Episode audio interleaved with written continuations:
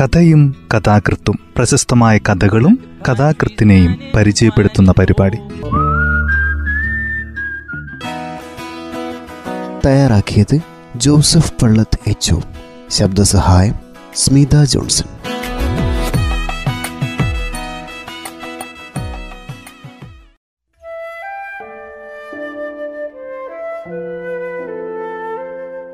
കഥയും കഥാകൃത്തും എന്ന ഈ പരിപാടിയിൽ ഇന്ന് നജവ ബെൻ ഷത്വാൻ ലിബിയക്കാരത്തിയായ എഴുത്തുകാരിയാണ്. ആയിരത്തി തൊള്ളായിരത്തി എഴുപതിൽ ലിബിയൻ പട്ടണമായ ഇജിദബിയയിൽ ജനിച്ചു.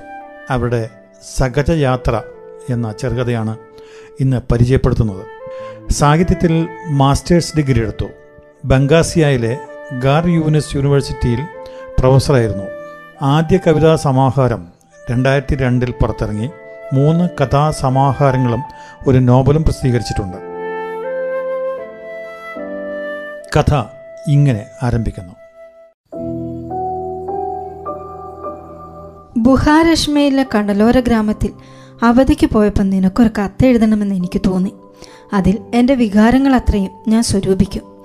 എന്നിട്ട് മെഡിറ്ററേനിയൻ സമുദ്രത്തിലേക്ക് എറിയും. എഴുത്തിൽ ഞാൻ ലോകത്തോട് നമ്മെക്കുറിച്ച് പറയും. എന്നിട്ട് അതൊരു കുപ്പിക്കകത്തിട്ട് നിന്റെ അടുത്തേക്ക് ഊതിവിടും. തൽക്കാലത്തേക്ക് നമ്മെക്കുറിച്ചുള്ള ഓർമ്മകൾ.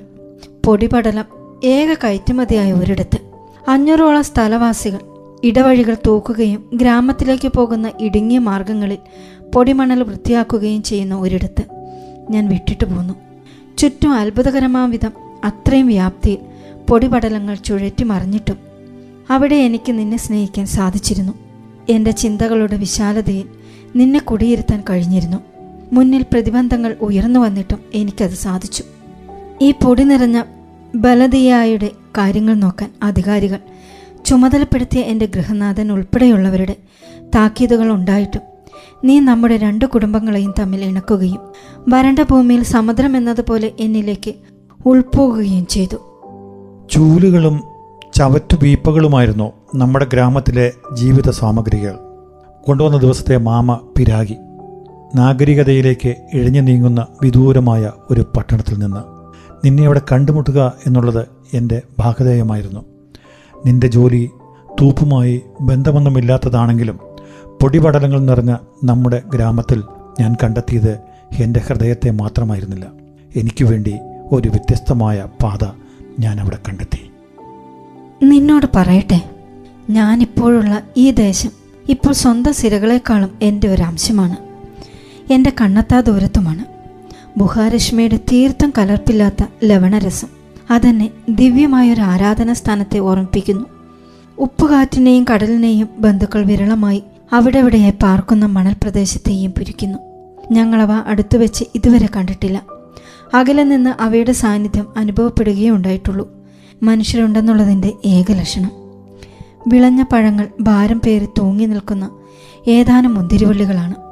ഈ ഭാഗത്തെ കടൽ ജനവാസമില്ലാതെ ശൂന്യമായി കിടക്കുന്നത് പോലെയും വിസ്തൃതവും ഭയപ്പെടുത്തുന്നതുമായ ആകാശം മൃത്യുവിനും അപ്പുറത്തുള്ള ജീവിതത്തോളം വ്യാപിക്കാനുള്ള മാർഗങ്ങൾ തേടുന്നത് പോലെയുമുണ്ട്.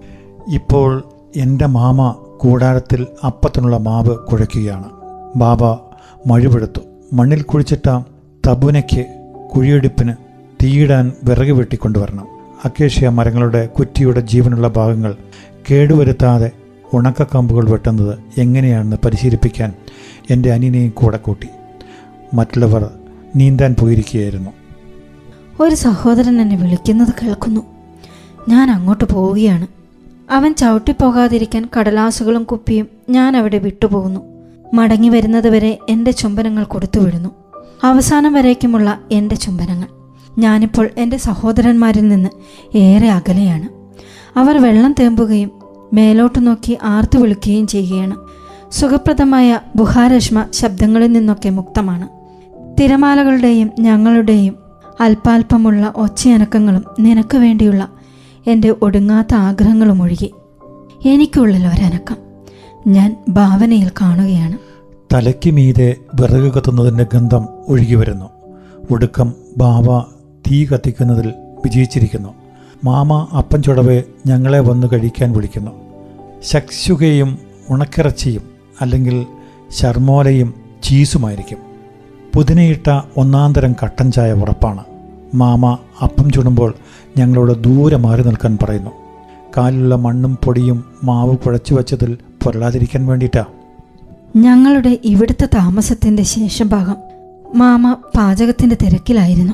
വെള്ളമെടുക്കേണ്ട ആവശ്യമുണ്ടെങ്കിലോ നിസ്കരിക്കുന്നതിന് അംഗശുദ്ധി വരുത്തേണ്ടതുള്ളപ്പോഴും മാത്രമേ കടലിലേക്ക് പോയിരുന്നുള്ളൂ.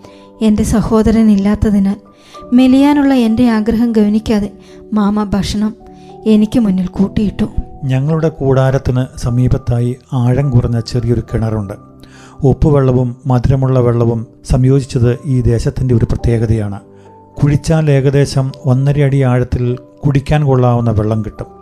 ബാബ പടച്ചവന്റെ അവതാരത്തിൽ തൊട്ടുകളിക്കുന്നതിന് താക്കീത് ചെയ്യുമ്പോൾ സഹോദരന്മാർ ശ്രമിച്ചു നോക്കി അടുത്തെത്തിയതായിരുന്നു. ഞങ്ങൾക്ക് മുമ്പേ ബുഖരേഷ്മയിൽ ഉണ്ടായിരുന്നവരാരോ ഒരാൾ കിണറിന്റെ വായിൽ വലിയ ട്രക്കിന്റെ ടയറുകൾ കൊണ്ടിട്ടിരുന്നു. ഞാൻ ചുവപ്പ് ഷെല്ലിന്റെ ചിഹ്നം വഹിക്കുന്ന ഒരു തകരട്ടിന് കിണറ്റിൽ നിന്ന് വെള്ളം കോരാനുള്ള ബക്കറ്റാക്കി ഉപയോഗിച്ചു. അതിലൊരു കയർ കെട്ടി. കിണറ്റിനടുത്തായി ഏതാനും കല്ലുകൾ കൊണ്ടിട്ടു. അതിനു മുകളിലിരുന്ന് വസ്ത്രങ്ങൾ അലക്കുകയും കുളിക്കുകയും ചെയ്യാമല്ലോ. അതിനിടെ എന്റെ സഹോദരൻ ഉപ്പും ജലവും അസാമാന്യമായ ആകൃതികൾ രൂപപ്പെടുത്തിയ ഷെല്ലുകൾ പെറുക്കിക്കൊണ്ടുവന്നു. ഞങ്ങൾ അവ സശ്രദ്ധം വീക്ഷിച്ചു. നീയും ഞങ്ങളോടൊപ്പം ഉണ്ടായിരുന്നുവെങ്കിൽ എനിക്കുറപ്പാണ് അതിലൊന്ന് കപ്പലിന്റെ കപ്പിത്താന്റെ രൂപത്തിലാക്കി മാറ്റിയേനെ. ഞാനൊരു ഷെല്ലെടുത്തു. അതിൽ എന്റെയും നിന്റെയും പേരുകളും നമുക്ക് പിറക്കാനിരിക്കുന്ന കുഞ്ഞിന്റെ പേരും രഹസ്യമായി മന്ത്രിച്ചു. ഈ വസ്തു ഞങ്ങൾക്ക് മുമ്പേ ഒരിക്കലും മറ്റൊരു മനുഷ്യനെ സ്പർശിച്ചിട്ടില്ലെന്ന വസ്തുതയെക്കുറിച്ച് ഞാൻ ഓർത്തു. ഞങ്ങൾക്ക് എപ്രകാരമാണോ ഈ സ്ഥലത്തിന്റെ ഗന്ധം പരിചിതമായി തീർന്നത്? അതുപോലെ ഇതും ഞങ്ങളെ മനസ്സിലാക്കാൻ ശ്രമിക്കുകയാണ്. ഷെല്ലുകൾ നിന്നെ അറിയാമെന്ന് തറപ്പിച്ചു പറയുകയാണ്. നീ ഒരിക്കലും ഇവിടെ കാൽ കുത്തിയിട്ടില്ലെന്നുള്ളതാണ് പരാമർത്ഥമെങ്കിലും നീ എന്താ ഈ കക്കത്തോടുകളുമായി അവിടെ ചെയ്യുന്നത്? എന്റെ അമ്മൂമ്മ പോലും ഷെല്ലിനകത്തേക്ക് ഊതിയിട്ട് കാണിച്ചു പറയുന്ന കളിയിൽ പങ്കെടുത്തു. താല്പര്യം ഉണ്ടായിട്ടല്ല. ബർക്കത്തിന് വേണ്ടി ദൈവാനുഗ്രഹം. ഷെല്ലുകൾ നഗ്നമായ നെഞ്ചിൽ വാരിക്കൂട്ടിയെടുത്തിട്ട് ഞങ്ങളാരും കേൾക്കണ്ടാത്ത എന്തോ പറയുന്നതിന് എല്ലാം എടുത്ത് സഹോദരൻ അവരുടെ ഒപ്പം പോയി. വൈകുന്നേരം ഏറെ കഴിഞ്ഞ് എന്റെ മറ്റുള്ള സഹോദരന്മാരും നിർഭാഗ്യത്തിലകപ്പെട്ട കപ്പലുകളിലൊന്നിന്റെ അവശിഷ്ടങ്ങളും തിരക്കി കടൽ തീരത്തുകൂടെ അകലേക്ക് പോയി. പൊളിഞ്ഞ കപ്പലിനെപ്പറ്റി കേട്ടറിവോ പുസ്തകങ്ങളിൽ വായിച്ചതോ ആയിരിക്കണം. അല്ലെങ്കിൽ അവരുടെ ഭാവനാവിലാസമായിരിക്കാം. അവർ ഞങ്ങളുടെ കാഴ്ചകളിൽ നിന്ന് മറഞ്ഞതും മാമ വല്ലാതെ അസ്വസ്ഥയാകാൻ തുടങ്ങി. ബാബ ബൈനോക്കുലർ നോക്കി അവരെ പിന്തുടർന്നുകൊണ്ട് മാമയെ സമാധാനിപ്പിക്കാൻ ശ്രമിച്ചു. അവരെ അവിടെ തമ്മിൽ തമ്മിൽ വർത്തമാനം പറയാൻ വിട്ട് ഞാൻ കടലിലേക്ക് പോയി. കയ്യിൽ കടലാസും പേനയും ഒഴിഞ്ഞൊരു കുടിവെള്ളത്തിന്റെ കുപ്പിയും ഏതാനും ഇഷ്ടവിഭവങ്ങളും കരുതിയ ബാഗുമുണ്ട്. ദൂരേക്ക് പോകരുത്. ഒറ്റ കായലെ പേടിയാകും. മറ്റുള്ളവരോടൊപ്പം വേണം നിൽക്കാൻ. മാമ വിളിച്ചു പറഞ്ഞു. നിന്നോടൊപ്പം തനിയെയാകാനും നിനക്ക് ഞാൻ സ്വകാര്യമായി എന്നും എഴുതാറുള്ള കുറിപ്പുകൾ ഇരട്ട് പരക്കുന്നതിന് മുമ്പ് എഴുതാനും വേണ്ടിയാണ് ഞാൻ പോകുന്നതെന്ന് മാമയ്ക്കറിയില്ലല്ലോ. തിരമാലകൾ ഉയർന്നു പൊങ്ങി. കടലിന് എന്തോ സംഭവിച്ചിരിക്കുന്നു. അത് ക്രൂദ്ധയായി മാറിയിരുന്നു. അനവധി വലിയ ഞണ്ടുകൾ ഭക്ഷണത്തിനു വേണ്ടി ഉഴറി നടക്കുന്നത് കണ്ടു. ഞാൻ ബാക്കിയായ ചുവന്ന വത്തക്കയും കുതിർന്ന അപ്പക്കഷ്ണങ്ങളും എറിഞ്ഞു കൊടുത്തു. വർദ്ധിച്ച ആഹ്ലാദത്തോടെ അവയെ പേടിപ്പെടുത്തിക്കൊണ്ട് തിരകളിൽ കൂടെ വേഗത്തിലോടി. സൂര്യബിംബം ഒരു ലോഹത്തകിടായി കത്തിജ്വലിക്കുന്നു. അത് കനകം തേടി നടക്കുന്നവരുടെ മേൽ ആഘാതമേൽപ്പിക്കുന്നു. ജലകന്യകകൾ മഹാസമുദ്രത്തിന്റെ സുൽത്താനുമായുള്ള മെഡിറ്ററേനിയൻ ഹൂറിയുടെ വിവാഹത്തിന് അണിഞ്ഞൊരുങ്ങാനായി തലമുടി ചീകി മിനുക്കുകയാണ്. കുപ്പിക്കുള്ളിൽ നിനക്ക് വേണ്ടി ഞാൻ എഴുതിയ കത്ത് ഞാനിട്ടു. ഒപ്പം നിന്റെ വിലാസവും. ആരെങ്കിലും അത് കണ്ടെത്തി ഞാൻ ദിവാസ്വപ്നം കണ്ടു. നിനക്ക് കൊണ്ടുവന്ന് തരികയാണെങ്കിലോ? അങ്ങനെ അടുത്താകുമ്പോൾ എന്താണോ എനിക്കാവാത്തത് അത് വാക്കുകളിലൂടെ എനിക്ക് നിന്നോട് പറയാൻ സാധിക്കുമല്ലോ. ആദിയിലേക്കുള്ള ഈ ഒറ്റപ്പെടലുകൾക്ക് നടുവിൽ നിൽക്കവേ ഞാൻ നിന്നെ എന്തുമാത്രം സ്നേഹിക്കുന്നു?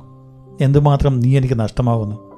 വ്യത്യസ്തമായൊരു യുഗത്തിൽ നാം ഒരുമിച്ച് ചേർന്ന് നിൽക്കുന്നത് പോലെ സ്വർഗീയവും ഭയം ജനിപ്പിക്കുന്നതുമായ കാലാന്തരങ്ങളിൽ നിന്ന് നമുക്കറിയാവുന്ന ഭൂമിയിൽ നിന്ന് അറുത്തുമാറ്റപ്പെട്ട് സത്യം അപ്പോഴും ഞാൻ നിന്നെ സ്നേഹിക്കുന്നതായിരിക്കും.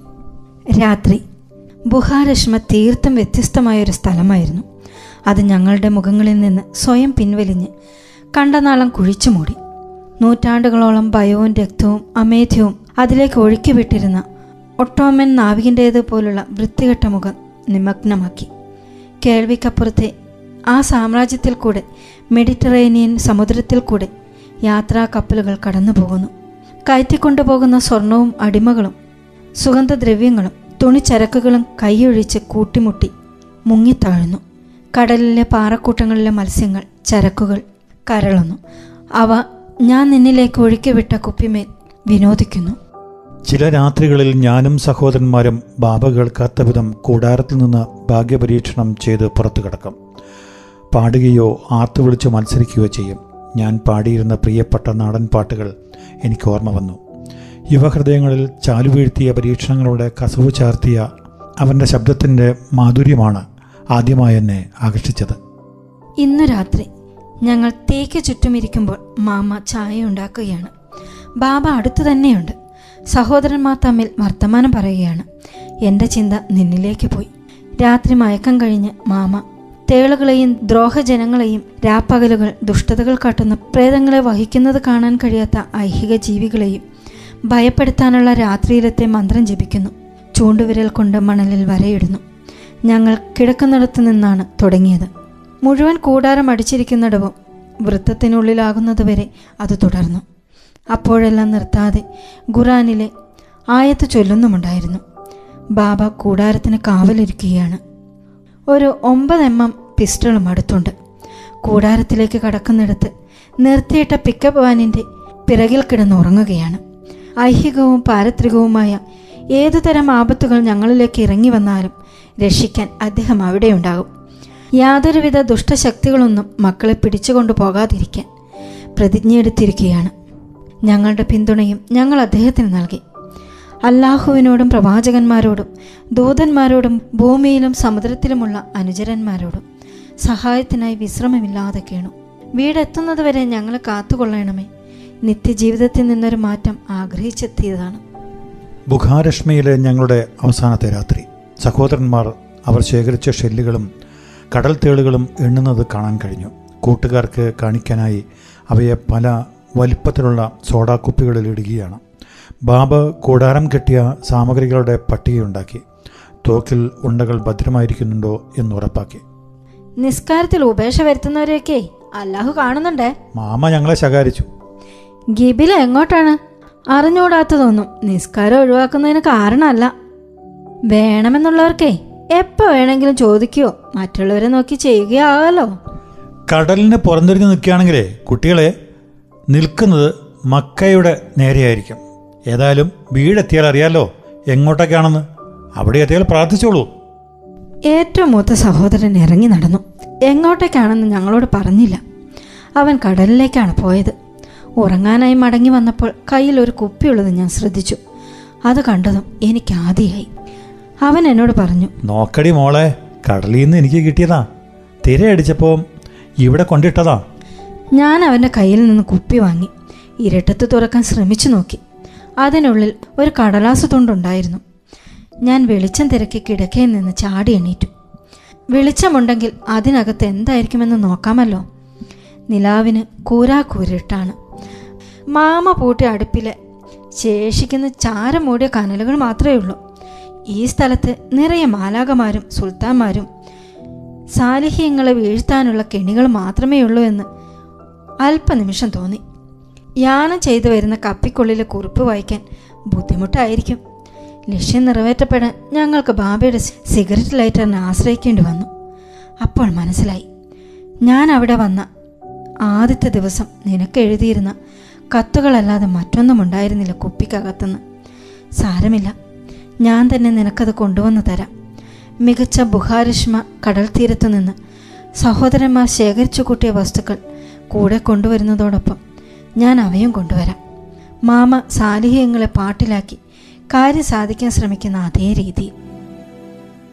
കഥ ഇവിടെ അവസാനിക്കുന്നു.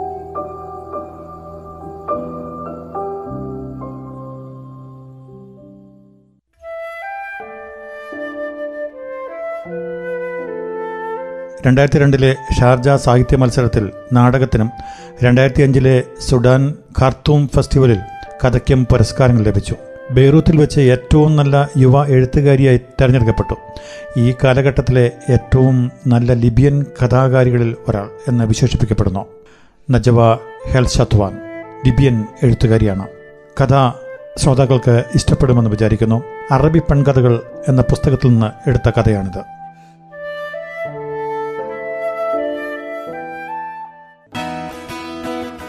തയ്യാറാക്കിയത് ജോസഫ് പള്ളത്ത് എച്ച് ശബ്ദസഹായം സ്മിത ജോൺസൺ.